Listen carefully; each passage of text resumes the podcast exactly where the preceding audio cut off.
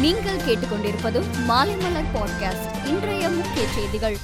அதிமுக முன்னாள் அமைச்சர் S B Velumani மீதான டெண்டர் முறைகேடு வழக்கில் எஸ் பி வேலுமணி மேல்முறையீட்டு மனு மீது தமிழக அரசு அறப்போர் இயக்கம் இரண்டு வாரங்களில் பதிலளிக்க உச்சநீதிமன்றம் உத்தரவு பிறப்பித்துள்ளது. கழக தொண்டர்கள் அனைவரும் ஒற்றுமையாக உறுதியோடு இருந்து எம்ஜிஆர் ஜெயலலிதாவின் வழியில் கழகத்தை காப்போம். கவலை வேண்டாம் என சசிகலா வெளியிட்டுள்ள அறிக்கையில் தெரிவித்துள்ளார். தூத்துக்குடி ஸ்பிக் தொழிற்சாலை வளாகத்தில் இந்தியாவின் மிகப்பெரிய மிதக்கும் சூரிய மின்சக்தி நிலையத்தை முதலமைச்சர் மு. ஸ்டாலின் திறந்து வைத்தார். மேலும் சர்வதேச பர்னிச்சர் பூங்காவுக்கு அடிக்கல் நாட்டினார். சென்னையில் இன்று ஆபரண தங்கத்தின் விலை சவரனுக்கு ரூபாய் அறுநூத்தி எண்பது உயர்ந்து ஒரு சவரன் ரூபாய் நாற்பதாயிரத்தி நானூத்தி நாற்பதுக்கு விற்பனையாகிறது. சர்வதேச சந்தையில் கச்சா எண்ணெய் விலை நூத்தி முப்பத்தி ஒன்பது புள்ளி பதிமூணு டாலர் அதிகரித்துள்ள நிலையில் இந்தியாவின் பெட்ரோல் டீசல் விலை கடுமையாக அதிகரிக்கும் நிலை ஏற்பட்டுள்ளது. விலை உயர்வது குறித்து இந்தியா எண்ணெய் நிறுவனங்கள் ஆய்வு செய்து வருகின்றனர். ஆபரேஷன் கங்கா மூலம் உக்ரைனில் தவிக்கும் இந்தியர்கள் இந்தியாவுக்கு அழைத்து வரப்படுகின்றனர்.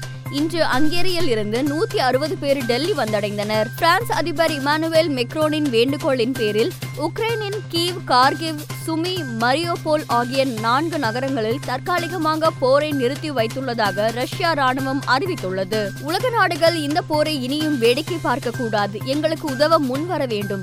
எங்களுக்கு தேவையான ஆயுதங்களை தாருங்கள் என வேண்டுகோள் விடுத்த உக்ரைன் அதிபர் ஜலன்ஸ்கி என்னை பார்ப்பது இதுவே கடைசியாக இருக்கலாம். நான் செத்தாலும் ஆட்சி தொடர்ந்து நடக்கும் என தெரிவித்தார். மொகாலி டெஸ்டில் இலங்கையை இன்னிங்ஸ் மற்றும் இருநூத்தி இருபத்தி இரண்டு ரன்கள் வித்தியாசத்தில் வீழ்த்திய இந்தியா டெஸ்ட் சாம்பியன்ஷிப் தரவரிசையில் ஐந்தாவது இடத்தை பிடித்துள்ளது.